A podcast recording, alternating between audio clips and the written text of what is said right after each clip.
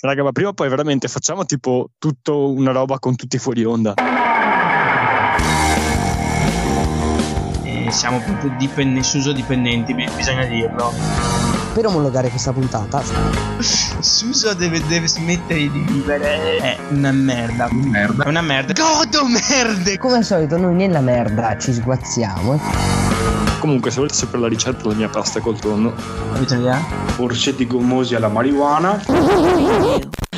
Squad Goals, un podcast che se avesse un logo. Va bene, iniziamo. No- no- non vedevo l'ora di darvi il, il buonasera e soprattutto il bentornati amici di Squad Goals Plus, un, un podcast di e con pretattica che parla di, di- di cose con tante voci, tra cui quella del mio amico Gasp. Buonasera. Buonasera e buonasera ascoltatori. Eh, l'altra voce che vi presento è quella del mio amico Falchi. Buonasera.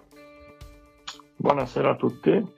Ciao all'amico Marco Boscolo. Buonasera. Buonasera, ben ritrovati a tutti. E per questa sera, visto che non c'è Edo, chiamatemi Ethan Hunt.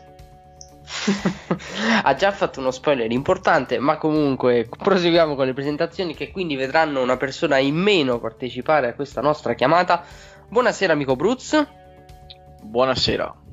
e come promesso nell'ultima puntata, come ampiamente pronosticato, buonasera e bentornato al nostro ospite speciale, che ormai è uno di famiglia, direttamente dalla pagina Andy Sport Plus, Andrea Pellegrino. Buonasera. Buonasera e buon campionato a tutti. Oh, e omologhiamo anche questa ospitata. Come avete capito, come avete sentito dalla voce di Boscolo, siamo orfani dell'amico Edo. Sarà quindi mia premura scegliere le basi musicali di questa puntata 98. eh, nonostante la sua assenza sia ehm, dovuta a- ai postumi del vaccino, sarà comunque una, una puntata che, che vi invoglierà a vaccinarvi, quindi infilatevi siringhe nelle braccia, amici che ci state ascoltando, e per le più disparate ragioni. Ehm, come detto, 98 sono le puntate di questo nostro podcast. E, mm, perché siamo così tanti? Perché si è fermato il campionato e quando si ferma il campionato noi diamo il meglio di, di noi stessi, cioè abbiamo tante cose da dire e, e alcune boh, le improvvisiamo al momento, come eh, l'argomento nazionale, ne abbiamo brevemente parlato a, a microfoni eh, spenti. Eh, che dire, due paroline sulle nazionali under 21 e maggiore. Eh, personalmente io ho visto l'Under 21, so che ha visto uno scorcio anche l'amico Bruno di, dell'Under 21 e due cose non mi aspettavo. Argomento aperto, quindi se volete ovviamente intervenite pure. Eh, non mi aspettavo che l'Under 21 giocasse a 3 dietro, prima cosa che mi ha particolarmente sorpreso. Poi l'Under 21 è una di quelle nazionali alla quale mi sono sempre particolarmente legato in alcuni momenti della mia adolescenza, ma mh, soprattutto negli ultimi anni l'ho un po' persa di vista. E addirittura da quando Di Biagio l'ha, l'ha mollata, non, ricordavo neanche chi fosse l'allenatore. Invece, questo Nicolato che tanto bene pare stia facendo. Ho visto una partita contro la Spagna, pensavo ci dessero un po' la rumba, invece hanno giocato entrambe sotto ritmo. Eh, la cosa di cui possiamo parlare è il fatto che i giovani d'oggi sono ancora più morali eh, di quelli del passato perché l'Italia in due partite, zero gol fatti e tre espulsioni. Che bello. Scamacca, Bruz. Sì, sì, assolutamente. Non dobbiamo scambiare questi dati per eh, un uno spirito di squadra particolarmente accentuato, ma per eh, molto più banalmente una immaturità diffusa all'interno della nazionale under 21. Io ho visto appunto l'ultima mezz'ora e mi ha colpito la rendevolezza generale dell'Italia, la rinuncia a, ehm, al gioco perché eh, al gioco qualsiasi tipo di gioco perché si può eh, cercare di, di proporre calcio in molti modi diversi e invece la, la nazionale italiana di Under 21 ha pensato bene nell'ultima mezz'ora di eh, sperare, sperare che la Spagna non, non segnasse. Spagna che non è sembrata tutto questo squadrone, ma che comunque avrebbe meritato qualcosa in più da segnalare le straordinarie parate di eh, Carnesecchi eh, portiere molto, molto in gamba e di sicuro avvenire, di talento quantomeno, e le, come dicevo in, in apertura, le, i colpi di testa di Scamacca e Rovella da, eh, da correggere senza dubbio, insomma. Attenzionata anche la nazionale invece maggiore, quella di Norberto Mancini, che è riuscito anche a far giocare senza titolare in questa imprescindibile pausa per le imprescindibili eh, nazionali. Torno a dire eh, vaccinatevi tutti quanti, così posso tornare allo stadio e, e sopporto più facilmente le nazionali. Ehm, si è giocata Italia-Bulgaria, eh, se non sbaglio. Chi l'ha vista? Vuole dire due parole. Un'Italia boh, bruttina. Abbiamo vinto con un rigore di Belotti. Boh, io fatico già a guardare la nazionale. Da quando c'è anche Mancini allenatore, ancora di più. Mi dicono che c'è stata un'involuzione del gioco. Non so se qualcuno vuole spendere due parole a riguardo. Eh, io ho visto più che altro un po' del primo tempo e devo dire che Mancini è Mancini, cioè si gioca di merda. no, è vero, non c'è, non c'è gioco sostanzialmente contro squadre mh, di una pochezza assurda. E quello che resta è il risultato, perché se andiamo a vedere i risultati della nazionale con Mancini sono, sono incredibili, ripeto, contro avversari di livello indubbiamente basso, però la nazionale italiana non, non aveva mai fatto così bene contro queste piccole squadrette. Io non lo so, io ho l'idea che faremo una competizione europea in cui pff, vinciamo un po' così a caso e poi prendiamo una forte e andiamo fuori proprio easy. Cioè, non vedo, non vedo un gioco, cioè proprio è la classica vittoria alla Mancini che vinci, ma nessuno sa il perché. Ehm, vi coinvolgo invece tutti brevemente. Se vi chiedessi un nome, parto dall'ospite, da, da Pelle. Se vi chiedessi un nome da abbinare a questa esperienza, diciamo così, questa nazionale eh, a cui possiamo un po' aggrappare le speranze di fare appunto bella figura mh, nella competizione che dovrebbe vederci protagonisti. A chi, a chi aggrappiamo queste nostre speranze? Proprio all'allenatore o mh, credi più in qualche individualità? Ma io personalmente credo in qualche individualità. Eh, per me è importante il centrocampo e sicuramente Barella è un giocatore imprescindibile per il centrocampo italiano. Eh, io non ho visto una grande Italia, devo dire che comunque la Bulgaria non è una squadra facile da affrontare. Per quanto ieri il telecronista continuava a dire dobbiamo segnare, dobbiamo fare tanti gol, differenza gol, differenza mm. gol. Cioè, oddio, aspettarsi una goleada 6-7-0 alla Bulgaria mi sembrava un po' insomma fantascienza per come abbiamo giocato. Eh, dopo c'era un, un pseudo rigore secondo me per la Bulgaria per quell'intervento di Sensi perché esatto. giustamente. Qualcuno ha detto che non era rigore perché è un movimento consono del corpo secondo me insomma si è un po', un po' allungato le braccia per cui ci poteva anche stare che fiscassero il rigore. Come un po' secondo me generoso il rigore su il rigore per noi. Però vabbè oh, ragazzi va così per cui ci sta. Però dico Barella in questo momento qui e, ehm, Gas, a chi affidiamo le nostre speranze? Non, non, voglio aprire con te l'argomento Antinelli, anche se no, so no. potrei no. trovare in te un'altra facile bomba atomica su Mamma Rai. Evitiamo, evitiamo, oppure ci, ci chiudono altrimenti. Eh, no, eh, io mi aggancio un po' a quanto ha detto Pelle e, e rilancio dicendo che eh, è, un po' tutto il reparto del centrocampo che secondo me sarà il fulcro su cui eh, lavorare mh, per questa nazionale perché abbiamo freschezza, abbiamo qualità, abbiamo eh, grinta e difficilmente ho visto un centrocampo così mh, eh, com- si può dire completo eh, nella, nella, nazionale italiana perché tra, tra Verratti, tra Barella tra Sensi e comunque tra um, Locatelli abbiamo eh, tante, tante, scelte, tanti giovani eh, che, che, hanno già espresso le, molte, molte qualità e quindi secondo me è proprio il reparto su cui fare affidamento. E fa? È strano perché eh, non abbiamo preso gol in due partite con Bonucci, tra l'altro. Sì, sì, è per questo che io mi affiderei a San Gigio da Castellammare di Stabia. Eh, mi, mi- mi stamperò il santino che mi porterò sempre dietro fino al mondiale.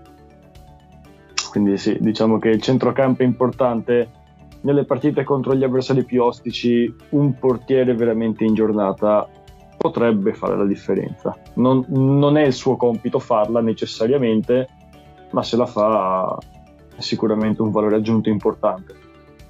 E Boscolo, quando dicono Donnarumma devo coinvolgere te. No, beh, Donnarumma ho già speso tantissime parole in tutte le puntate precedenti, cioè è cresciuto tantissimo e indubbiamente ci potrà salvare in più di qualche circostanza come ha salvato il Milan, però cioè, se arriviamo a dire che l'Italia deve essere una squadra che si affida a um, episodi, come hai detto prima, pelle o rigore un po' così, potremmo darcelo conto così. E avere un portiere che dobbiamo sperare che pari contro quelle forti, cioè capite che la mentalità cioè, tutti lo sappiamo eh, che non andiamo da nessuna parte così. Cioè, vinciamo contro le piccole, ma, ma basta, ci prendiamo lì. E Bruz, la- l'ultimo uomo, l'ultimo nome eh, è il tuo. Se mi dici Sensi, chiudo qua la puntata, lo giuro. Non ti preoccupare, non lo farò.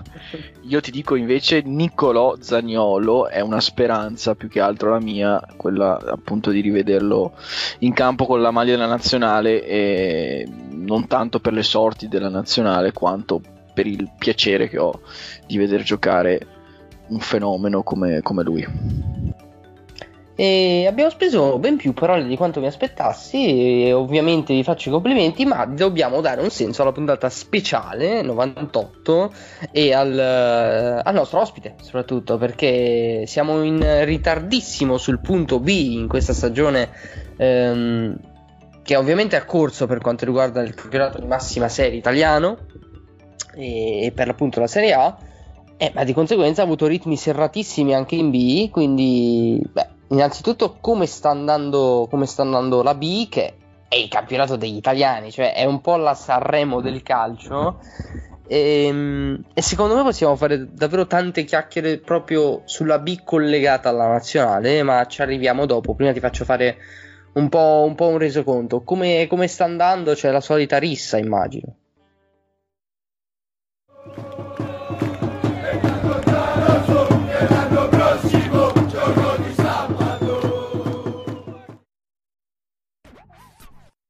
Allora, eh, un campionato di Serie B che è arrivato alla trentesima giornata, ne mancano 8 alla fine praticamente, quindi sono 24 punti disponibili ancora.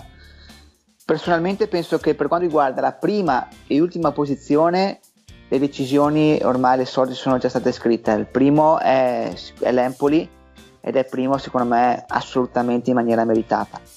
È in maniera meritata perché la squadra di Dionisi ha dimostrato una costanza di rendimento in campionato che eh, fa, fa, sì che meriti assolutamente il primo posto.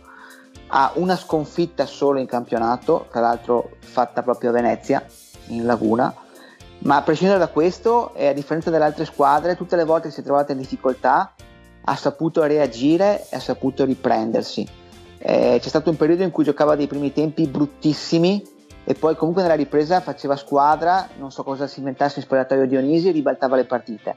Fatto sta che ha fatto la differenza, perché quando le, le altre squadre perdevano, l'Empoli vinceva. Quando le altre squadre vincevano o quando perdevano, l'Empoli pareggiava, non ha mai perso punti importanti contro le altre squadre. Una, quindi ha vissuto molto anche sull'incostanza de, di quelle che lo inseguono perché ci sono due squadre su tutte che secondo me devono rimpiangere, sono prime e sono sempre lì, lì che se la giocano, ma Lecce e Monza secondo me è il campionato dei rimpianti perché con una rosa come la loro, che a mio parere è nettamente inferiore all'Empoli, cioè non è neanche paragonabile, eh, sono dietro. E con, uno, con un Monza che io personalmente l'ho visto in una maniera incostante, non puoi perdere contro per squadre come Pisa, Regina o, arri- o essere a quel punto lì con una rosa quando hai Boateng, Balotelli, Dio, eh, Bare, Barilla, Scozzarella, Paletta, cioè è una formazione che in Serie A secondo me si salverebbe tranquillamente. In Serie B hai, sei discontinuo, fai una fatica del diavolo a segnare, non stai dimostrando di essere la squadra spacca campionato che, uno si aspetterebbe da una formazione, da una rosa del genere. Stessa Eh, cosa beh, però come, come la Juve del resto, come l'argomento Juve, non hanno un allenatore, va detto anche questo. Ah, sincero, sicuramente perché eh, con, con una rosa del genere eh, io per primo avrei mandato via l'allenatore. Lo dico, mi dispiace per Brocchi, ma con una rosa del genere fare una fatica del genere a segnare, perché è una squadra che per segnare è- non è una squadra che fa 50, 40-50 gol, fa pochissimi, fa una fatica del diavolo a segnare, cioè, con Balotelli, Dio, eh, dei signori attaccanti. Invece la squadra rivelazione alla fine chi è? È un Venezia che purtroppo lo devo dire, ha una rosa che non è all'altezza di queste squadre, ma se la sta giocando.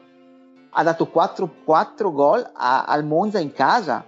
Ecco, anche il Monza non puoi perdere uno scontro diretto con il Venezia, che è una formazione nettamente diversa dalla tua, molto, molto inferiore, e prendi 4 gol in casa dal Venezia. Cioè, io resto basito da certi risultati.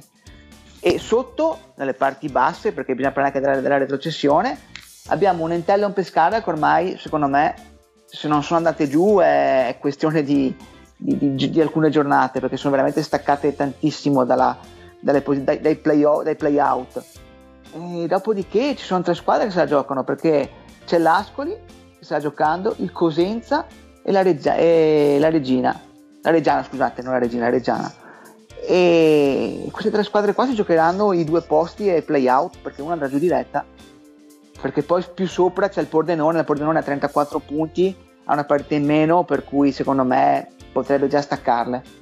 E quindi è- sono in tre per due posti play out e uno per andarsene giù in, in Lega Pro. A mio parere, io personalmente vedo molto favorito l'Ascoli. A me piace l'Ascoli, però siamo sempre lì, vediamo cosa succede. Ecco, lì è, lì è un, lì è un po' bagarre, per quanto nemmeno per i play out. Ehm, ti rubo ancora qualche secondo e poi magari se hanno curiosità anche i miei colleghi Mm. di redazione ti lascio a loro.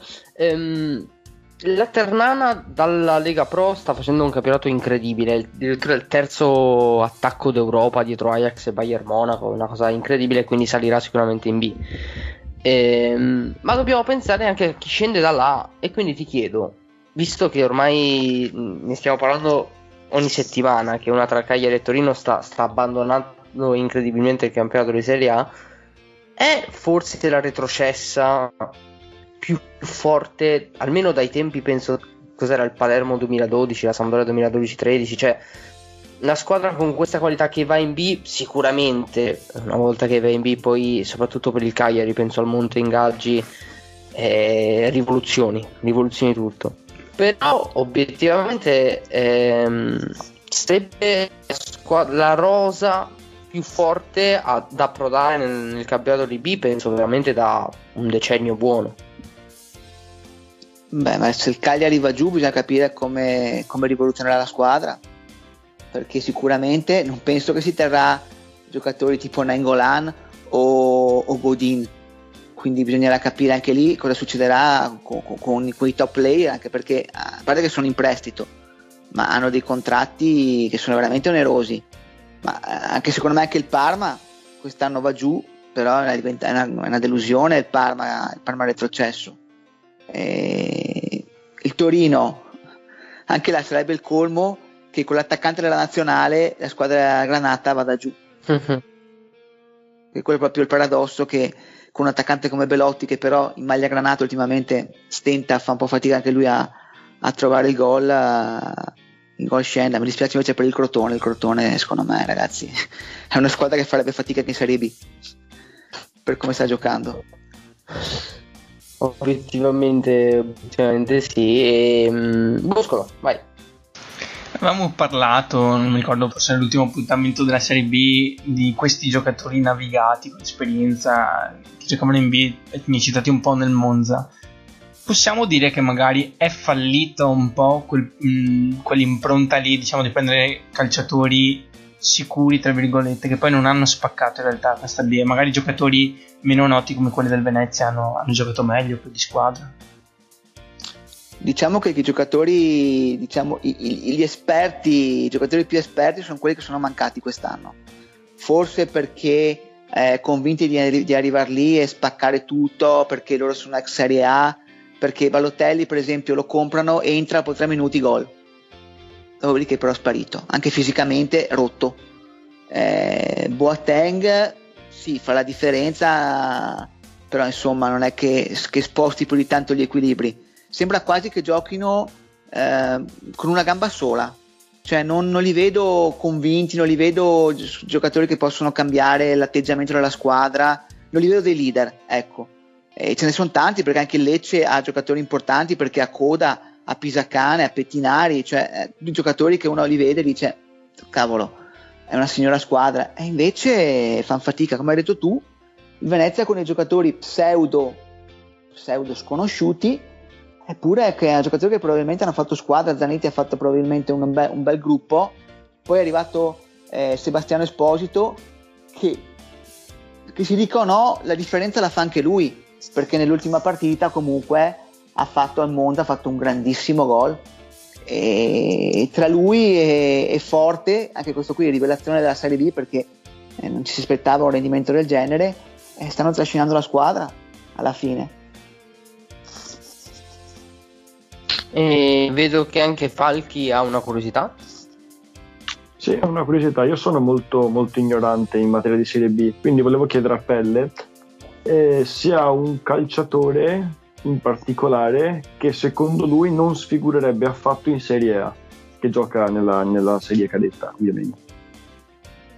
Beh, se tralasci eh, Sebastiano Esposito, i nomi, nomi, grandi, insomma, ovviamente. Beh, a me piace tantissimo Malé, che poi l'anno prossimo giocherà in Serie A perché è della Fiorentina, l'ha comprato la Fiorentina. Ma secondo me Malé è un giocatore che a centrocampo è imprescindibile. Cioè, un giocatore che è un giovane quindi è, è, una, è una, un giocatore su cui puntare secondo me tranquillamente. La Fiorentina ha fatto un bel acquisto eh, dal mio punto di vista. E sulle altre squadre adesso sinceramente non è che me ne vengono in mente tanti però ci cioè, sono comunque dei, dei, dei, giovani in Serie B che hanno dato, hanno dato molto di più come ho detto prima di giocatori molto più esperti. Dal punto di vista anche umano dal punto di vista di come giocano danno l'anima eh, sarà anche un discorso probabilmente anche di, di, legato al Covid, eh, perché adesso gli stadi, come sapete, giocare in, in stadi semivuoti, sei in Serie B, comunque c'è tutta un'atmosfera che è molto assettica, per cui forse anche i big la sentono più forse di un giovane, la mancanza del pubblico. Però, ripeto, se mi dici su un giovane su cui punteresti, io direi in questo momento qua Malè, sicuramente. E, ehm, invece per quanto riguarda um, gli allenatori, no, perché prima parlavamo del Monza che eh, ha Brocchi che non riesce a, a farla girare bene. C'è una, una squadra che, mm, che, gioca veramente bene, che si vede l'impronta de, dell'allenatore. Questa non è assolutamente Beh, una domanda per indagare sul prossimo no, coach della Juve. Sicuramente. Il prossimo allenatore della Juve è Brocchi. No. Sì. No. Sicuramente, secondo me, è l'Empoli, è Dionisi dell'Empoli, tutta la vita. Ha dato un'impronta alla squadra, come ho detto prima, è una squadra che non muore mai, fa dei primi tempi orrendi, entra in campo completamente trasformata, vuol dire che qualcosa in spogliatoio l'allenatore dà e fa scattare sicuramente la molla, perché non, non, non, non si spiega altrimenti, ripeto, queste prestazioni. Io ho visto, è anche un altro allenatore secondo me molto valido che si è rivalutato molto, era Zanetti. Io non credevo in Zanetti che fosse così tanto un allenatore che può cambiare gli equilibri. E invece ragazzi ha fatto gruppo e con una squadra tutto sommato normale, perché non ha dei fenomeni sulla carta, dei giocatori fortissimi, eh, sta, facendo, sta, facendo, rendere al massimo quella, quei, quei, giocatori lì, quei ragazzi lì. Per cui io ti dico in questo momento qua Dionigi e, e Zanetti, due allenatori secondo me eh, rivelazione di questo campionato. Bene. Bene, ehm, in realtà come dicevo prima, mh, mm, la B ci, si può anche collegare a un po' all'argomento nazionale che è stato il primo macro tema di questa puntata perché, eh, correggimi se sbaglio Andrea, se ris- rispetto a, a, agli anni scorsi, soprattutto penso agli anni 70, 80, 90 addirittura, la nazionale è pienissima di giocatori che hanno fatto la gavetta, cioè tolto Donnarumma che è stato lanciato veramente giovanissimo, è veramente tutta gente che, che ha fatto la B, Immobile, Insigne Verratti, Barella stesso, mm, tutti si sono fatti le ossa in B. E visto che eh, ormai il prestito viene fatto all'estero o viene fatto in squadre minori di A, ti chiedo se c'è invece qualche italiano che giù in B vedi che si sta facendo le ossa, perché ad esempio Esposito per quanto abbia fatto un bel gol col Monza non direi mai ha fatto un anno positivo per lui in B. C'è qualcuno che invece si è fatto qual- qualche mese, qualche anno di B italiano che secondo te può emergere tra qualche anno poi in nazionale maggiore? Oddio, sai, di giovani Serie B ce ne sono parecchi di, di validi. Eh, cioè, che possono giocare in nazionale, non, non, lo so in questo momento qua. Mi fai una domanda veramente da un milione di dollari, eh, perché sono giovani, cioè è un giocatore scudo di, è, è, sono tutte delle scommesse. Mm. Eh, no. Se adesso mi chiedi chi, chi prenderesti in Serie B da giocare in nazionale, ti dovrei dire un bomber, ti dovrei dire qualcuno che la butta dentro perché da noi in, in nazionale manca un attaccante vero. Assolutamente sì, visto eh. che immobile quando va in nazionale diventa un deficiente soprattutto. Eh, cioè, quindi dovrei, dire, dovrei, dirti per restare in, in, zona, diciamo, in zona Venezia potrei dirti un Federico Forte però eh, eh, secondo me ancora, sono ancora giocatori prematuri per andare in nazionale. Li vedrei più a fare un'esperienza in Under 21. Ci fosse qualcuno che fa un'esperienza in Under 21 e poi in nazionale maggiore, ma oggi come oggi, se una squadra da una neopromossa, difficile che uno riesca a pescare qualcuno di vari nazionale che da andare in nazionale. Mi fai una domanda da milioni. Sinceramente mi fai una domanda che non. Eh, di solito le domande bastarde le faccio a Edo. Non essendoci Edo, dovevo, dovevo pur farle a qualcuno. Cioè, de, siamo questi. Siamo questi. Cioè, ci, sono tanti, ci sono tanti nazionali in Serie B che giocano comunque nelle nazionali, ma giocano quasi tutti in Under 21. Perché ci sono tantissimi giocatori che giocano nell'Under 21 e giocano in Serie B. Perché c'è, lo, c'è uno svizzero, mi pare, nell'Empoli che gioca in, in nazionale svizzera under 21 eh, nel Monza nel Monza stesso c'è, c'è praticamente c'è Frattesi che gioca in under 21 però eh, non vedo in questo momento qua giocatori che possono fare il salto nella nazionale maggiore mm, ehm, allora io dovrei andare sul primo break musicale ma avrei un'ultimissima postilla scritta proprio all'ultimo minuto nella, nella scaletta per quanto riguarda i diritti, i diritti TV. Eh, che è un argomento veramente molto ostico e che non si è deciso neanche oggi in Lega, c'è stata l'ennesima assemblea eh, farlocca.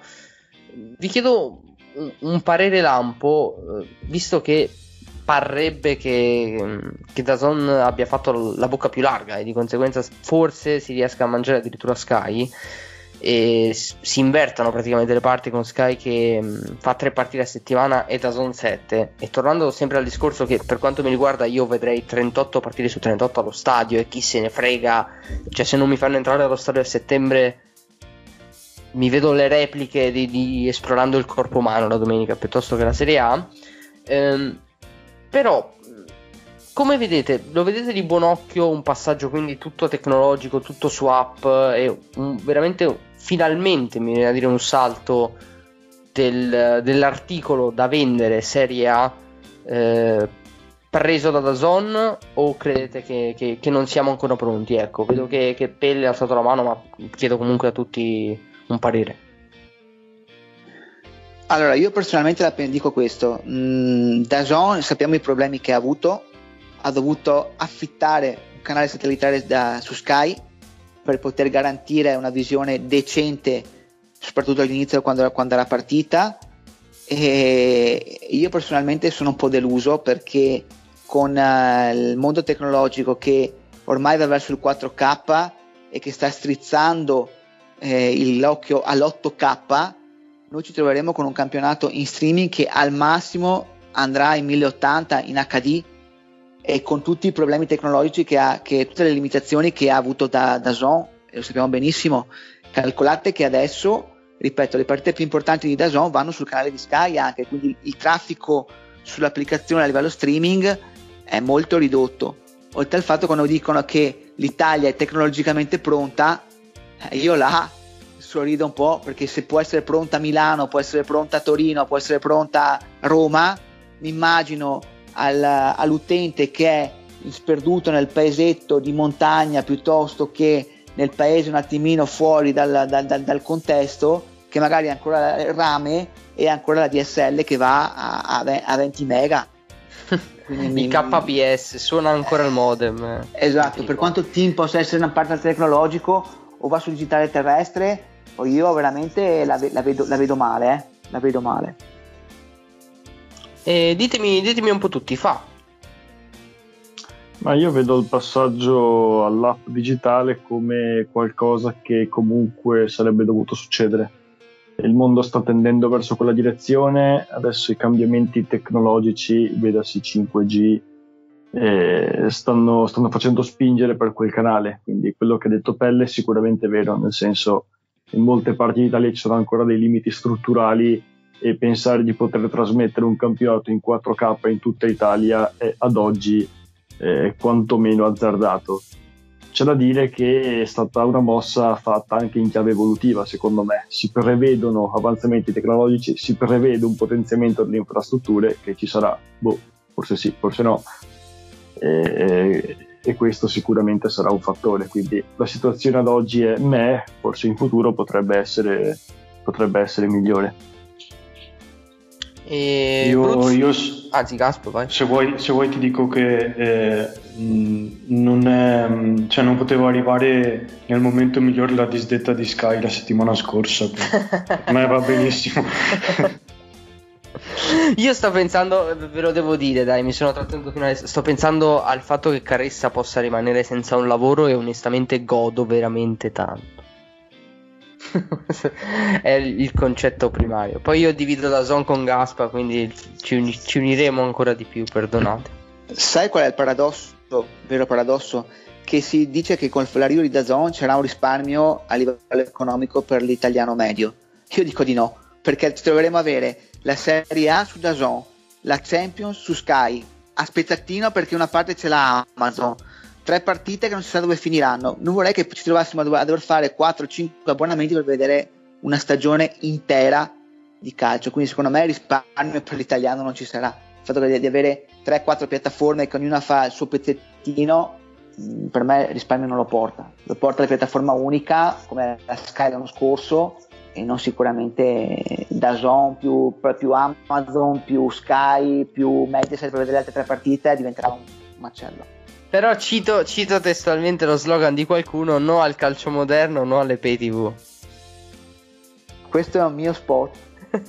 Questo è un mio spot e lo confermo. Anche se dico una cosa: Sky, secondo me, se perde la Serie A dovrà comprare, non so, il campionato di Subuteo perché dovrà far vedere sì. tutto per portare via sicuramente spettatori alle, alle altre piattaforme. Molto vero.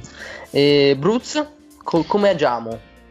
agiamo nazionalizzando immediatamente tutte le, eh, le, emittenti e creando un emittente di Stato che eroghi gratuitamente il servizio Colpo di Stato ai cittadini italiani. Questo Questa è una soluzione un po' cilena. Un po', un po', sì, un po' esatto, un po' terzo mondista, però eh, la vaglieremo, ci riuniremo con le varie task force e vedremo se è praticabile.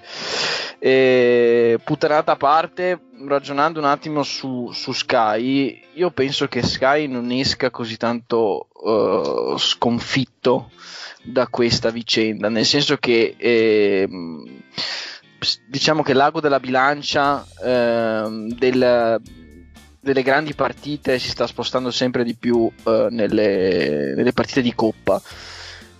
Per cui io penso che, dati anche i rapporti di forza che ci sono tra Sky e Dazon, Sky non, non soffrirà più di tanto questa, questa, mancanza e insomma, viste e considerate le, le voci su, su Superlega, su, sull'ampli, sull'ampliamento della Champions League, mh, penso che... Mh, che tutto sommato questa, questa vicenda non dico che rafforzerà Sky ma, non, ma Sky non subirà chissà che tipo di ridimensionamento ecco. E Bosco, ma anche solo tu che tra l'altro di Dazon e Sky sei un contribuente affezionatissimo da, da, diverso, da diverso tempo Esatto. Eh, si parla di fare addirittura un canale tematico Serie A e poi di venderlo, secondo me sarebbe una grande soluzione, ma proprio perché è una grande soluzione non si farà. Eh, co- come la vediamo? Da Zone Sky, da che parte stai? Ma la vediamo che tutto quello che avete detto più o meno è giusto. Il fatto che eh, fare questo spezzatino, dare Champions a qualcuno, ce l'ha qualcun altro, se non si vuole seguire tutto bene, è ovvio che ne, ne rimette, ne, rimette altro che um, risparmio economico. Poi il passaggio verso l'app digitale, tutta questa nuova tecnologia verso cui si vuole spingere è un po' inevitabile, ragazzi. Cioè, è ovvio che viene fatta anche un po' prima del tempo, appunto per spingere l'Italia in quella direzione lì ed è inevitabile, quindi ben venga, meglio prima che dopo, appunto per dare un'accelerata un po' tutto il sistema in quella direzione lì. E niente. Bene, bene, bene. Primo break eh, musicale che dedico un po' proprio a, all'inizio di puntata, al fatto che invitiamo la gente a, a vaccinarsi per far ritornare me allo stadio. E, um, torniamo al 2002, quando J-Ax ancora era stimabile e stimato. Um, vi porto nell'album Domani smetto e um, sono proprio l'articolo 31 che ci descrivono, descrivono un po' il nostro momento di, di fan eh, de, del calcio e non solo, in generale ci, ci descrivono. E quindi articolo 31, gente che spera.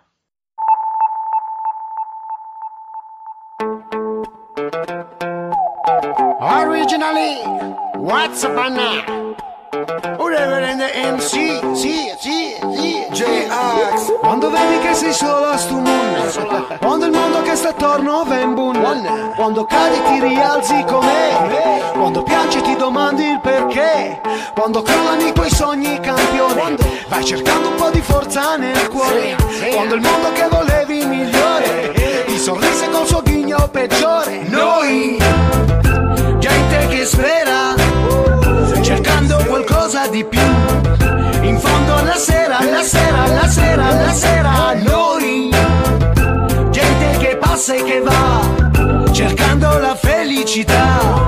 Sopra sta terra, sta terra, sta terra, sta terra. Se non tiri umanità, chiedo meno per di una ricorsa senza fine verso ciò che non c'è. Io se ci è, gli dedichi a sé, puttane che come me, le cristiane in guerra. Tirano colpi e dopodiché danno la colpa a te. Se il mondo cade in braccio e non fuma pace con il calume. Colpa di noi selvaggi con i tatuaggi. Sarà che ci facciamo viaggi, ma è sognare che ci rende saggi. È uno tra i vantaggi di una vita imprecisa, ma che rifiuta decisa l'ingiustizia come la divisa. Ragazzi della crisi dei valori, riempiamo di diari coi pensieri migliori. E non vogliamo vinti o vincitori, ma tempi migliori per chiunque ha sofferto. E siamo uguali da Milano a Bari nonostante Umberto. C'è chi studia per l'esame all'università, chi si sposerà, chi ha il cuore spaccato a metà, chi della terra è stufo in cielo cerca gli UFO, chi al giorno c'ha rifiuto di dorare da gufo. E non vogliamo più eroi, nessuna bandiera, qui sono tutti cowboy, mangiavina chi vuole la pace stasera. Noi, gente che spera, cercando qualcosa di più. In fondo alla sera, la sera, la sera, la sera, noi, gente che passa e che va,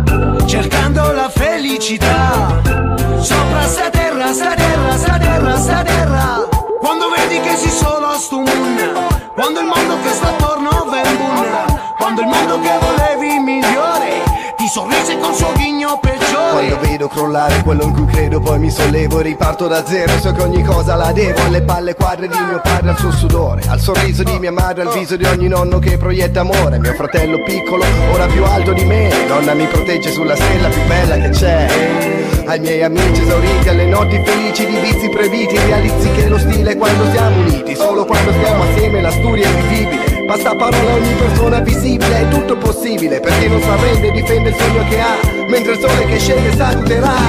Noi, gente che spera Cercando qualcosa di più. In fondo alla sera, alla sera, alla sera, alla sera Noi, gente che passa e che va Cercando la felicità.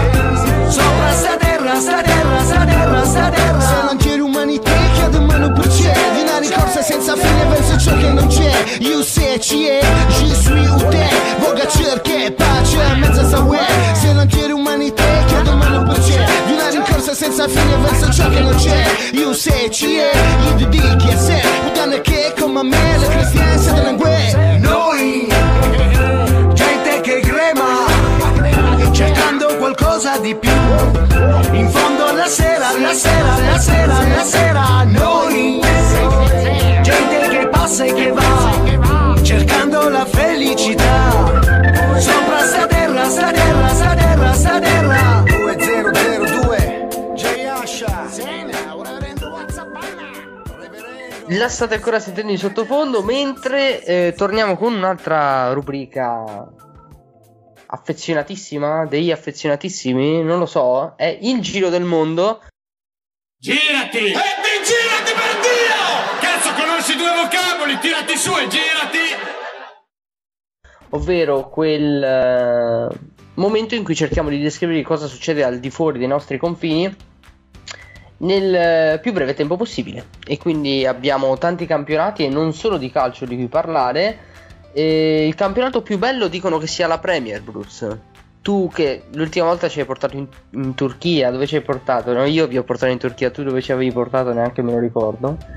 Eh, Nella democraticissima Bielorussia di Lukashenko. Nella demo- eh, bravissimo, siamo, siamo stati anche in Ottimo. Bielorussia. Adesso no? hai il palato un po' più fine. Sì, devo dire di sì. Andiamo appunto a esaminare quella che è la- l'attuale situazione della Premier League, della Premier League nella quale il Manchester City veleggia in testa al campionato con eh, 14 punti di vantaggio, nonostante abbia una partita in più rispetto allo United. Squadre da segnalare mh, sicuramente il West Ham che sta disputando un campionato splendido tra i migliori della sua storia e fino a qualche giornata fa appunto il migliore della sua storia vedremo se riuscirà a centrare una, un'improbabilissima alla vigilia Champions League e mh, diciamo a livello negativo c'è sicuramente da segnalare la stagione del, del Liverpool che non, eh, non è riuscita a riprendersi dopo, dopo continue, i continui inciampi e appare francamente irrecuperabile. Altra squadra che ha disputato finora un campionato assolutamente negativo è il Tottenham di José Mourinho che non è, eh, non è in grado di, eh, sì, di dare seguito ai proponimenti dell'allenatore. Per cui la situazione è questa, in fondo alla classifica lo Sheffield United è staccatissimo rispetto a, eh, al, Fulham, al Fulham che è terzultimo e al eh, West Bromwich che è, che è penultimo. E, mh, quindi mh, siamo alla trentesima giornata e, e, diciamo i giochi sono fatti in, in, in chiave di, di vittorie della, della, Premier League e, e in, nella zona, nelle parti basse della classifica eh, si, giochi, si, giocheranno Fulham, Newcastle, Brighton e Burnley e Southampton in realtà anche la classifica è, mo- è, molto, cor- è molto, corta è l'ultimo, l'ultimo slot disponibile e un altro campionato che è praticamente da sempre deciso, da quando è nato, è la Bundes eh, tedesca, dove eh, c'è, c'è, c'è, un uomo che non capisco perché non abbia 26 palloni d'oro tra le mani, che è Robert Lewandowski. Ecco, Lewandowski, Lewandowski è stato punzecchiato forse da Holland e da, dai tanti goleador che sono venuti fuori negli ultimi anni ha deciso che quest'anno vuole fare 85 gol in stagione in 20 partite praticamente. Sì, Lewandowski secondo me è rimasto un po' deluso dal fatto che nel 2020 non hanno assegnato il pallone d'oro che lui avrebbe vinto a mani super basse. Eh, quindi ha deciso di ripetersi evidentemente nel corso di questa stagione e guida la classifica marcatori con un incredibile 35 gol in 26 giornate, una media da fantascienza. Per dirne una, pensa il boscolo tedesco che lo prende al fantacalcio. No, vabbè, cioè, se tu prendi Robert Lewandowski al fantacalcio, il girone di ritorno puoi non mettere la formazione, hai già vinto. Eh, per dirle, al secondo posto c'è un altisonante Haaland con 21 gol, quindi 14 in meno, a pari merito con il bel Andre Silva dell'Eintracht Francoforte, eh. che sta facendo un'ottima stagione. Sono entrambi a 21 gol, l'Eintracht è quarto in classifica, mentre il Borussia è quinto. Quindi insomma stanno, stanno facendo un po' da trascinatori e fa un po' specie vedere Andre Silva che in Serie A ha floppato eh, in maniera piuttosto, piuttosto palese, forse anche complice un Milan che non era certo quello di oggi, eh, però insomma fa un po' specie vederlo fare le fortune dell'Eintracht in un campionato come la Bundesliga che comunque è molto molto competitivo. Come si è detto, il Bayern Monaco lo ha già vinto, in realtà no, perché ha solo più 4 dal Lipsia a 8 giornate dalla fine, ma si prevede che lo andrà a vincere. L'ho già vinto. Sì, l'ho già vinto, diciamo di sì.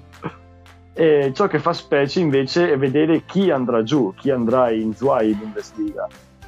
Perché ad oggi appare praticamente certo che lo Schalke 04, che fino a una decina d'anni fa giocava in Champions League e vinceva contro l'Inter, nonostante il gol di Stankovic, ad oggi in 26 giornate abbia totalizzato soli 10 punti, con una vittoria e 7 pareggi, quindi loro sembrano destinati a finire in Serie B tedesca e questo, questo mi dispiace un po', perché quando vedi una squadra che ha una certa storia e anche un certo prestigio eh, decadere in questa maniera, un po' come hanno fatto i Rangers eh, di Glasgow qualche anno fa o, o in Italia squadre come la Sampdoria, non so, io ci rimango sempre un po' male. Sarà che vedo, sono più triste nel vedere squadre famose andare giù che non nel vedere squadre nuove emergere. Non so, forse questa è una cosa un po' mia.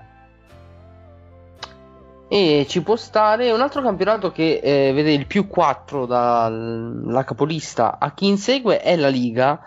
E c'è veramente poco da dire sulla Liga per il semplice fatto che da quando il Barcellona è uscito dalla Champions League sta tentando una disperata rincorsa al chiudere il ciclo ormai più che decennale di, dei tanti campioni che hanno vestito la maglia blaugrana cercando di portarsi a casa un trofeo per chiudere diciamo il cerchio in bellezza quello che NDR sta cercando di fare anche eh, la Juve con Pirlo con diversi risultati almeno al momento e, e, mi sta sorprendendo perché io non credevo assolutamente che il Barcellona potesse tornare in vita.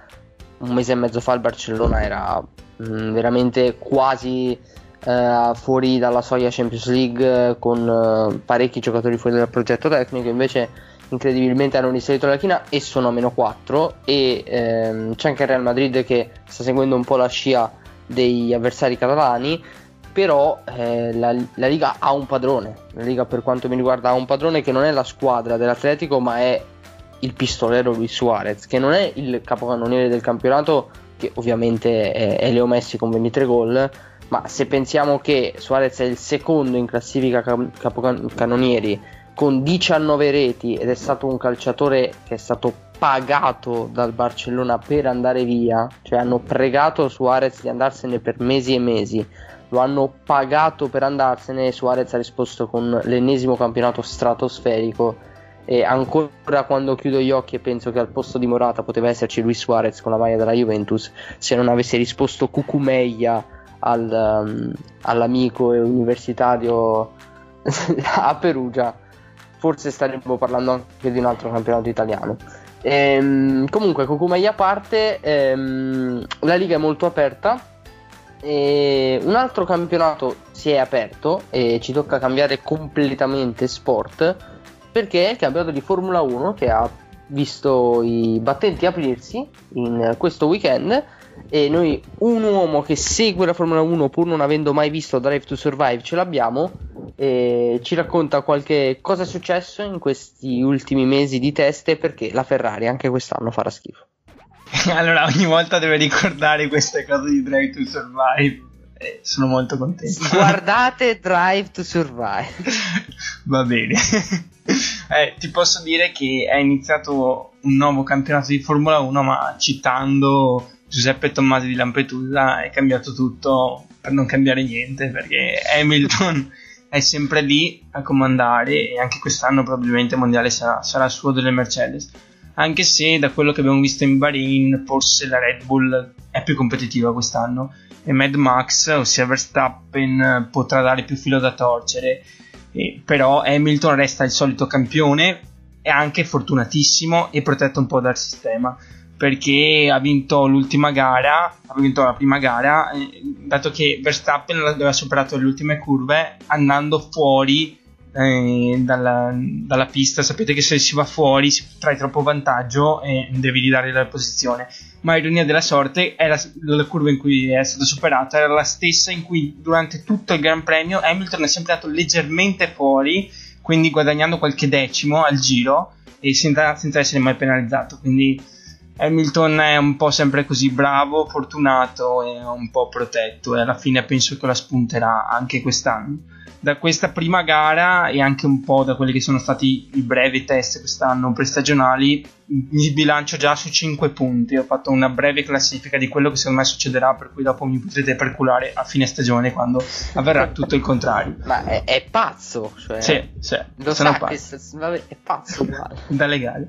Eh, al quinto posto voglio parlare un attimo della Renault, che adesso si chiama Alpine o Alpine, penso Alpine se sia la pronuncia corretta, e che ha deluso, e ha deluso Alonso che un po' come Buffon, Russi e compagnia cantante degli altri sportivi non vuole mai dire basta e è ritornato di nuovo in Formula 1 ma io direi che sarebbe giunta anche l'ora di prendere il volante e di andarsene, specialmente quando il destino a dirglielo, dato che si è dovuto ritirare, costretto al ritiro, causa, eh, si è scoperto soltanto poche ore fa che l'ho cercato, causa ufficiale un involucro di un sandwich è finito nel condotto di reazione di un freno compromettendo così l'impianto Ma frenante. che Quindi- cazzo mi stai Wow. Te la sei inventata? Cosa? È, una cazzata, No, dai. ansia, Te fonte ansia. assolutamente inventata. È, è verissimo, è verissimo, potete certificare. Io non dico cagare. Pazzesco. Cosa pazzesca. Quindi Alonso sei stato un grandissimo campione, ma è giunta l'ora. Ciao ciao. e anche Buffon, Buffon, basta, smettila, ti prego. E quarto punto, la McLaren che si, che si candida ad essere anche quest'anno la terza forza con il duo più simpatico di tutto il paddock, dato che quest'anno correranno assieme Lando Norris e Ricciardo e noi ti faremo per loro chiaramente. Hanno portato a casa un tranquillissimo quarto e settimo posto. Penso che quest'anno il terzo posto a costruttori lo potranno raggiungere molto più in scioltezza. Terzo punto che è quello Ho po'... visto la mano di Falchi che si alzava e cioè mentre alzava la mano ho sentito Giovinazzi proprio Eh, ma ci stiamo alzava arrivando. vu- si vuole al prossimo punto se vuole entrare a gamba tesa. al terzo invece volevo parlare brevissimamente dei due nuovi rookie, le new entries della Formula 1, che sono il figlio di Schumacher, come saprete, che corre con l'AS quest'anno, e. Tsunoda. E Schumacher chiaramente corre con l'AS, quindi non ci si può aspettare molto. Ha concluso come ultimo questa prima gara senza mettere in luce nulla, nessuno spunto. E penso che sarà un'annata molto difficile. Vedremo se in qualche gran premio pazzo magari saprà dimostrare il suo talento. Tsunoda invece mi ha veramente sorpreso perché ha finito nono con l'Alfa Tauri, che comunque ha una buona macchina e quest'anno potrà prendere punti. Ma questo giapponese ha cattato qualche sorpasso e ha tenuto la posizione a cazzo duro in alcuni, in alcuni scontri in maniera veramente, veramente incredibile. Ed è da, da- da tenere sott'occhio perché potrebbe, potrebbe essere il nuovo astro nascente della Formula 1. Quindi clamorosamente i giapponesi sanno correre in macchina. Questa notizia è un po' sconcertante. Sanno anche difendere al fantacalcio, sorvoliamo. e lei e la sua squadra di giapponesi depressi. Però al secondo punto, Matteo ne sarà fiero, ho messo la premiata ditta Kimi Räikkönen e Antonio Giovinazzi, dato che sono un po' una certezza della Formula 1 e l'Alfa Romeo si è posizionata undicesima e dodicesima in questa prima gara, ma comunque è una macchina che funziona e saprà di sicuro mh, a raggiungere buoni piazzamenti e anche punti che porteranno una stagione positiva probabilmente. Quindi stanno diventando un po' come il nuovo Chievo per, per la Formula 1, un po' un cancro che sarà difficile da, da estirpare, ma gli vogliamo bene. Non so se Matteo vuole dire qualcosa riguardo al suo idolo. No, eh, io, volevo, io volevo chiedere, eh, Carmine ci ha preso in pieno quando ha visto che alzava la mano. Io volevo chiedere come vedresti Giovinazzi nella Haas. Beh, ma è ultimo, cioè proprio per diritto, per diritto divino con l'As. Ma Con l'As, cioè, ti giochi l'ultimo e il penultimo posto, è, è lotta tra loro due. Tra... Le Williams quest'anno forse sono un po' meglio. Quindi, cioè, Giovinazzi è un pilota mediocrissimo, normale per quel che mi riguarda. Però gli vogliamo bene. e Comunque, a punti ci può arrivare con l'Alfa Romeo. Quindi il suo lo fa, dai, dopo tutto. Diciamo sempre battutine, però insomma arrivare a punti in Formula 1 con l'Alfa Romeo comunque meriti rispetto alla fine. Certo che chiedere di vedere co- come, come vedi Gioven- Giovinazzi nell'ass non è che sono benissimo. ecco. Perché Aspetta, quello... ho visto eh, che Pelle ha alzato la mano. Vai. Spero che sia per fare la battuta sul fatto che il figlio di Schumacher sia una pianta come il padre. Ehi, ehi. Prego. No, no, io volevo parlare dell'incidente di Bottas con la gomma che per la seconda volta mi pare sempre in Bahrain. Perso eh, 10 hanno secondi in fatto- questo giro. Sì, ma l'hanno fatto anche l'anno scorso, mi pare sempre in Bahrain, stesso che hanno sbagliato a, met- a mettergli le gomme eh, con quella gomma che non veniva via. Eh, È stato un errore Sì. abbastanza pesante. Del... La Mercedes eh, effettivamente negli ultimi anni ha fatto qual- più di qualche sbarione nei pit stop.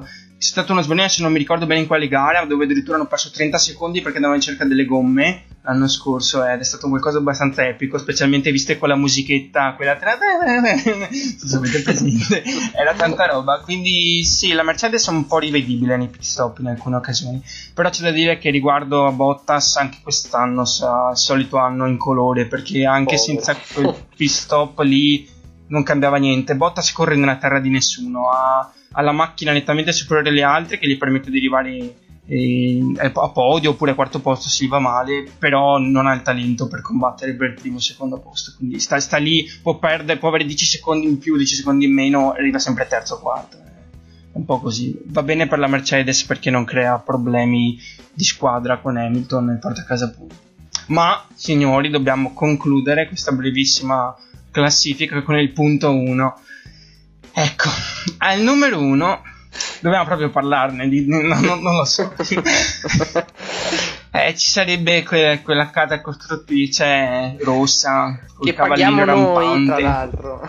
che dovremmo tifare noi, ma c'è, c'è poco da dire perché Leclerc e Sainz, che è il nuovo secondo pilota, eh, ci provano, si vede che ci provano, lottano, gettano veramente il cuore oltre l'ostacolo, sono arrivati sesti e ottavi rispettivamente, quindi bene, di più non, non possono fare veramente, è, la, fa cadere proprio le braccia, vedere la McLaren che, che ha una buona macchina, però che alla fine sorpassa abbastanza agevolmente la Ferrari, fa un po' cadere le braccia, il problema è la radice. Anche quest'anno la Ferrari non è competitiva, non lotterà per il vertice, nemmeno per il podio costruttori, bisogna essere realistici.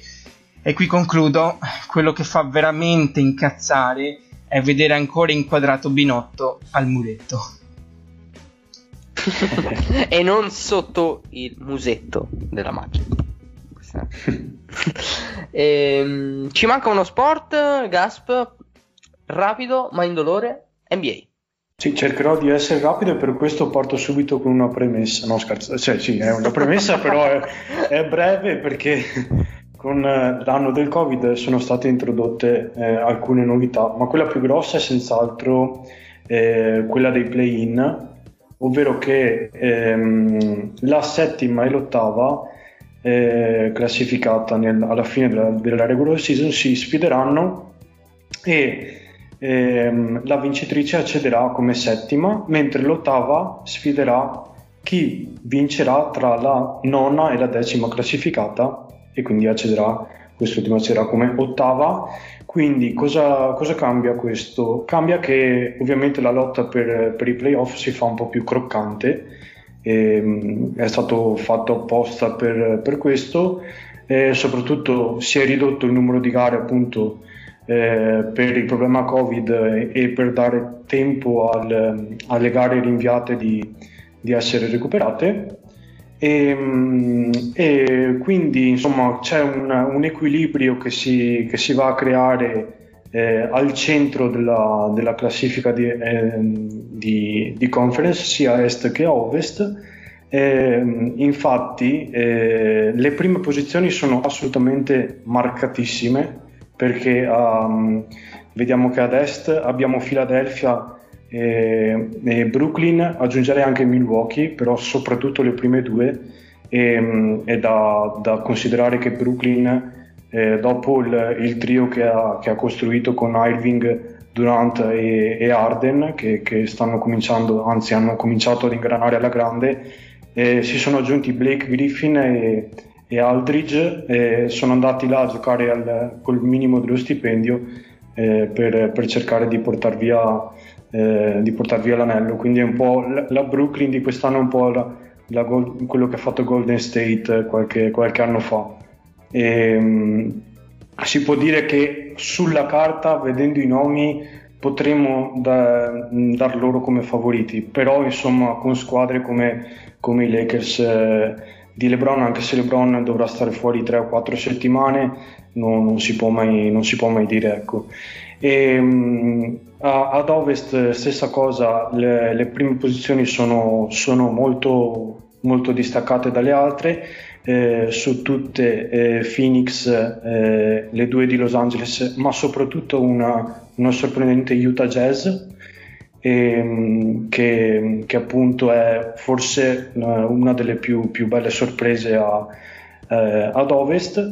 E, ehm, e questa, questa, marcatura, questa, questa, differenza la si vede anche nelle parti basse della, della classifica perché se ad est eh, ormai sono fuori dai giochi Orlando e Detroit, ad ovest eh, sono, cioè non hanno più, più, quasi più niente da dire Minnesota, ma soprattutto Houston, eh, che dopo aver perso Arden e Capelà sono un po' alla ricerca di, di, una nuova identità e dovranno appunto ripartire da zero.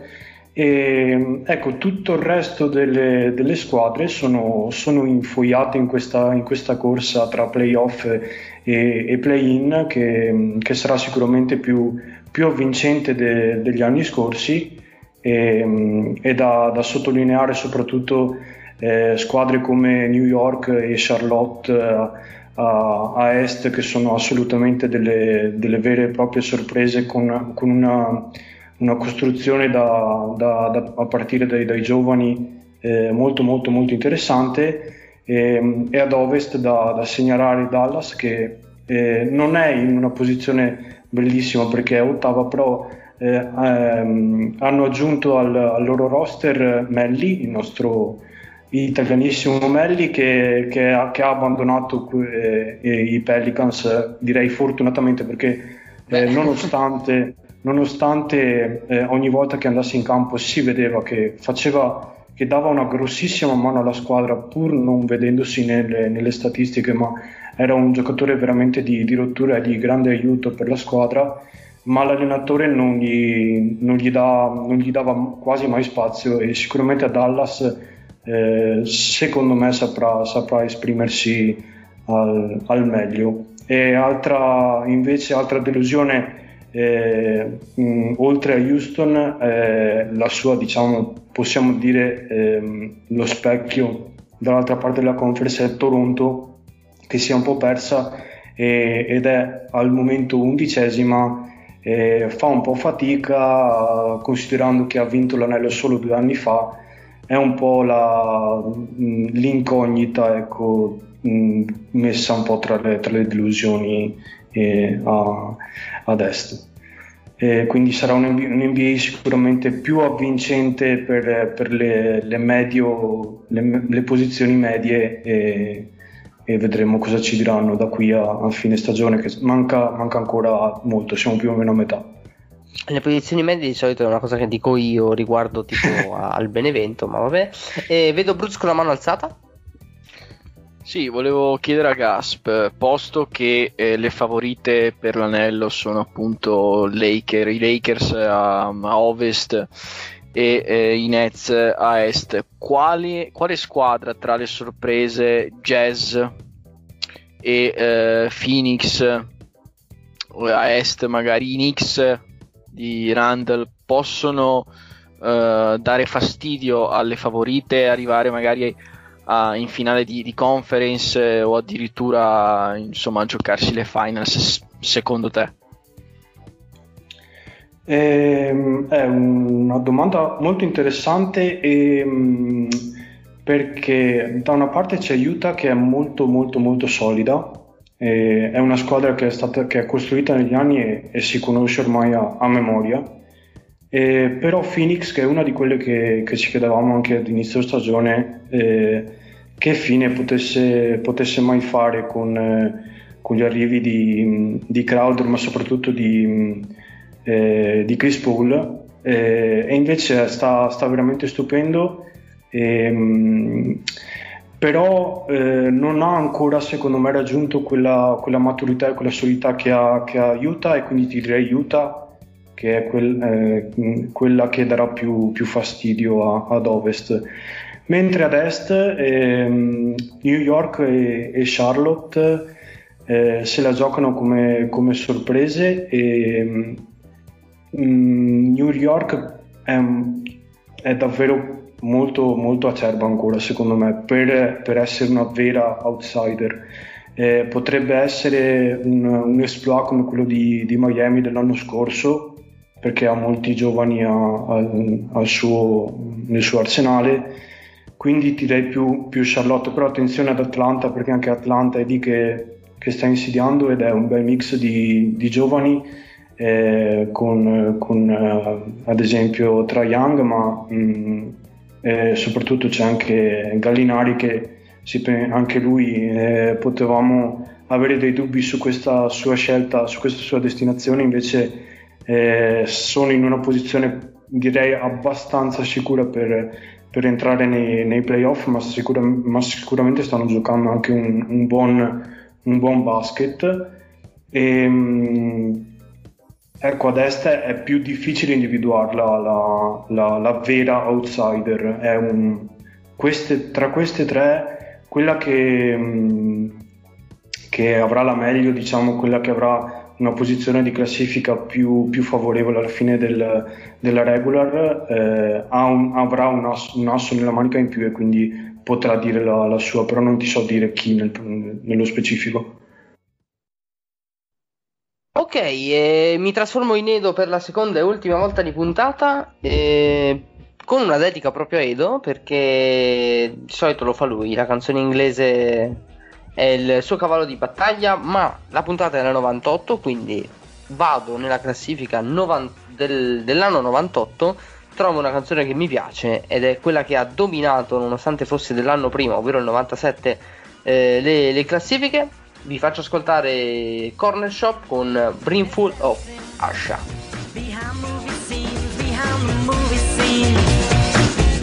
Rani, she's the one that keeps the alive from the morning past the evening to the end of the light.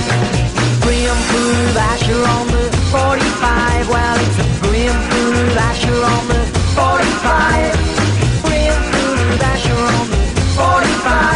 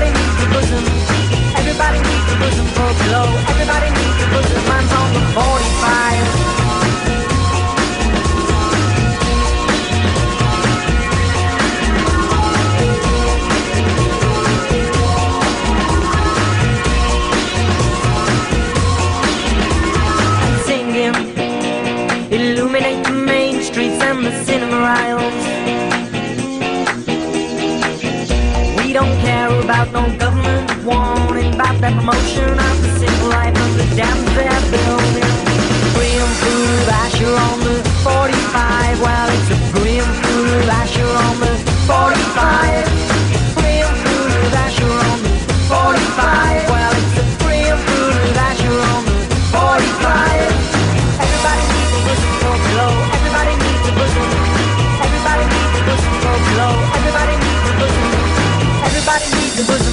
Pillow. Everybody needs a bosom. Everybody needs a bosom for a pillow. Everybody needs a bosom. Everybody needs a bosom for a pillow. Everybody needs a bosom. I'm on the 45.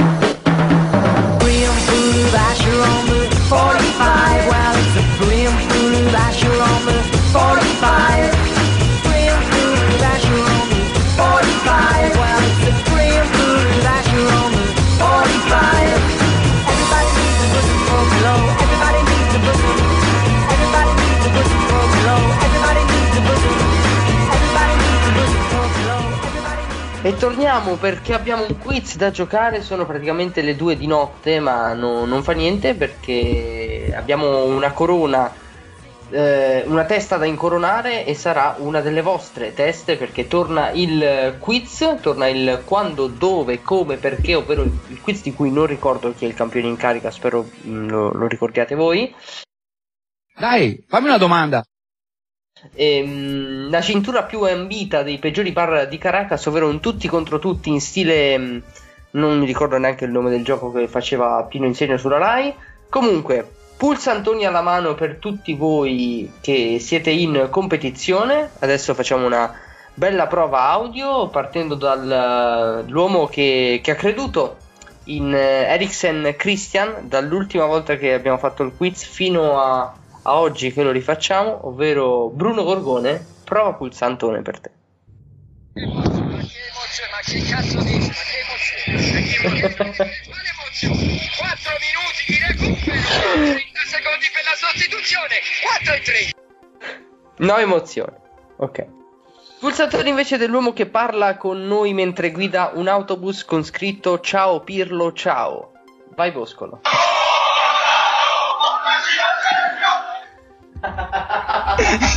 Sono andato di captazio benevolenze, cari, nei suoi Mi hai spiazzato, pensavo usassi le trombette. Scusate, scusate, ma eh, il quiz finisce qui, l'ha vinto Boscolo, cioè è inutile andare avanti, uno che porta o Ronaldo portaci la Champions come pulsantone, per me vince tutto.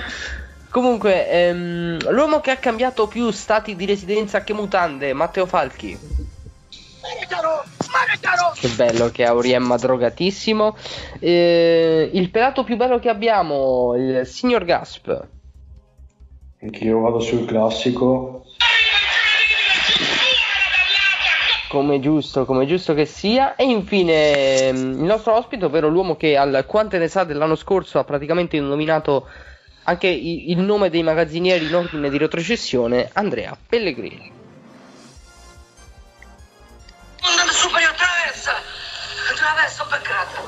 Traversa, peccato. Traversa. C'è mondo superiore, traversa. Traversa, peccato. Esatto. Vi voglio molto bene. Ehm, proseguiamo. Vi ricordo le regole. Vi. eh, la soluzione è un- una squadra, un momento preciso del- di uno sport, del calcio, una persona, qualcosa di attinente a uno sport. E voi la dovete indovinare attraverso gli indizi che rispondono alle domande quando, dove, come e perché. Partirei con eh, il, eh, il primo. Ehm, quando dopo una partita estenuante. Direi che siamo molto sul vago, non credo che nessuno si voglia prenotare. Dopo una partita estenuante dove davanti a un grandissimo portiere. Prego, signor Boscolo. Allora, secondo me ti riferisci a Italia-Germania. Però non so, se sia, non so se sia il finto cucchiaio di Pellè che poi la lancia a lato oppure quello oppure Zazza che la spara in alto. Non so come abbia fatto dopo soltanto due qui- quesiti, come con eccessiva sfrontatezza e perché? Perché c'era una semifinale degli europei da conquistare, i rigori di Italia-Germania, quelli di Pellè e Zazza. Io non so come abbia fatto a capirlo dopo solo due Wow. indizi, però Bosco si porta a casa il primo punto del, del nostro quiz, ma eh, d'altronde con quel pulsantone lì è, è giusto che domini. Ehm, andiamo subito alla seconda, al secondo quesito che risponde alla domanda quando? Quando era tutto sotto controllo. Tutto sotto controllo. Mi raccomando, c'è molta calma. Dove ehm, al no, non ho scritto il tuo. sto, sto improvvisando in maniera capito. eh, egregia. eh, dove in, in, dieci, in una manciata di metri, Ah? Quando tutto era sotto controllo, in una manciata di metri, come? In una manciata di secondi. Ricapitolo, quando era tutto sotto controllo, in una manciata di metri, in una manciata di secondi, perché? Perché per riaprire il campionato a Catania gli sembrava una grande idea.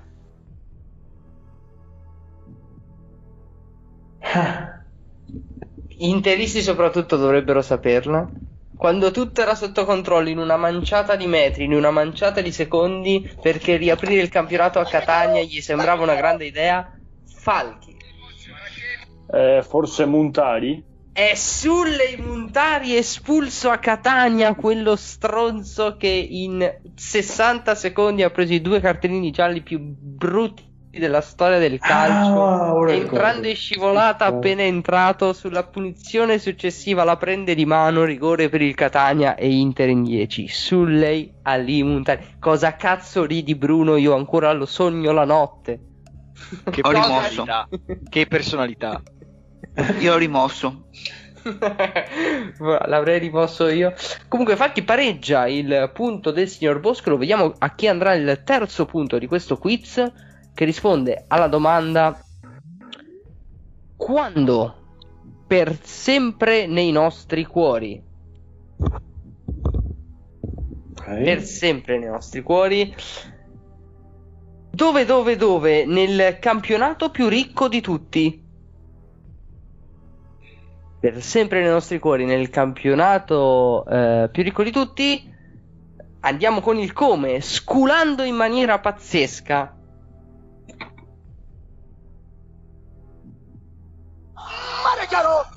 Mare chiaro! Falchi per il sorpasso. Io provo a dire il Chelsea di Di Matteo. Non è il Chelsea di Di Eh. Matteo Eh, che non ha trionfato lì, ha trionfato altrove. Perché? qui? Ah, ok, ce l'ho, ce l'ho, ce l'ho, ce l'ho. Prego, signor Falchi. È il Leicester di Ranieri allora. È il Leicester di Ranieri perché c'era una leggenda da compiere con Sir Claudio. Il Leicester di Ranieri vale il secondo punto di Falchi che quindi va in vantaggio, signori. Eh, cioè, è andato in vantaggio con Montari e il Leicester. Io non, cioè, non vorrei abbassare i vostri entusiasmi e la È vostra voluto, è voluto. I rigori dell'Italia erano una qualità troppo alta per me. Ultimo, ultimo punto di questo quiz. Quando?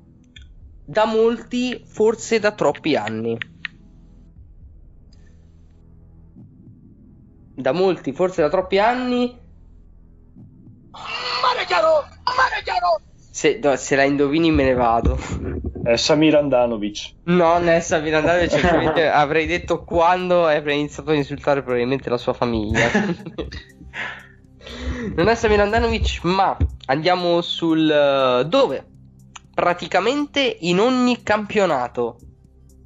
Da molti, forse troppi anni, praticamente in ogni campionato. Mm. Mm-mm-mm. Come? Facendo brutto a tutti e segnando in ogni modo.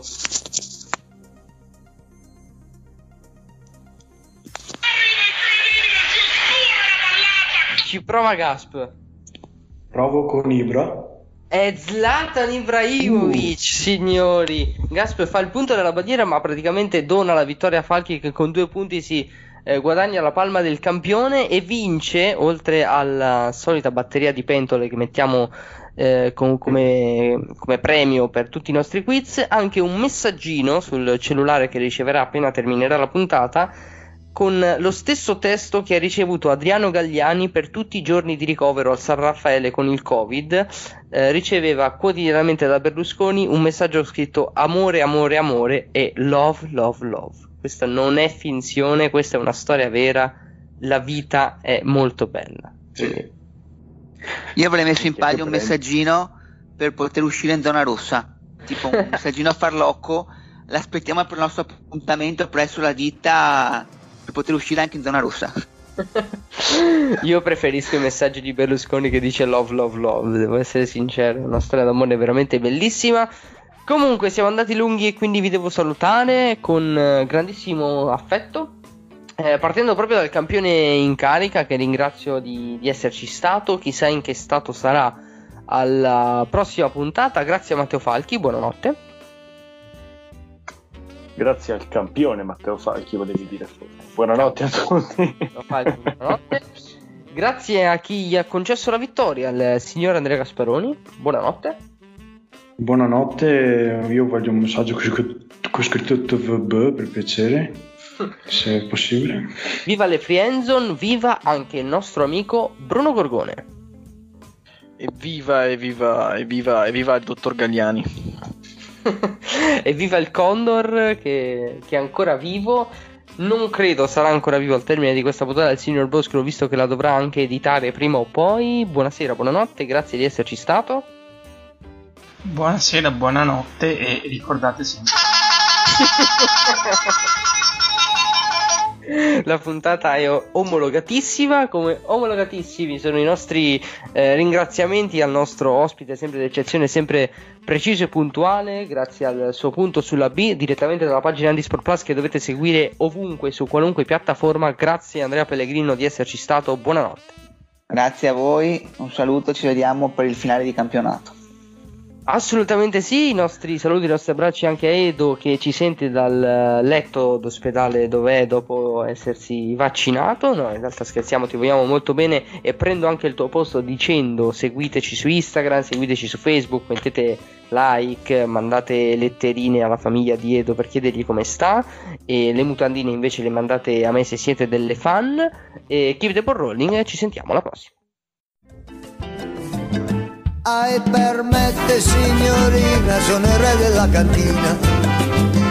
Volteggio tutto crocco sotto i lumi dell'arco di San Rocco. Son monarca e son boemio. Se questa è la miseria, mi ci tuffo con dignità da re.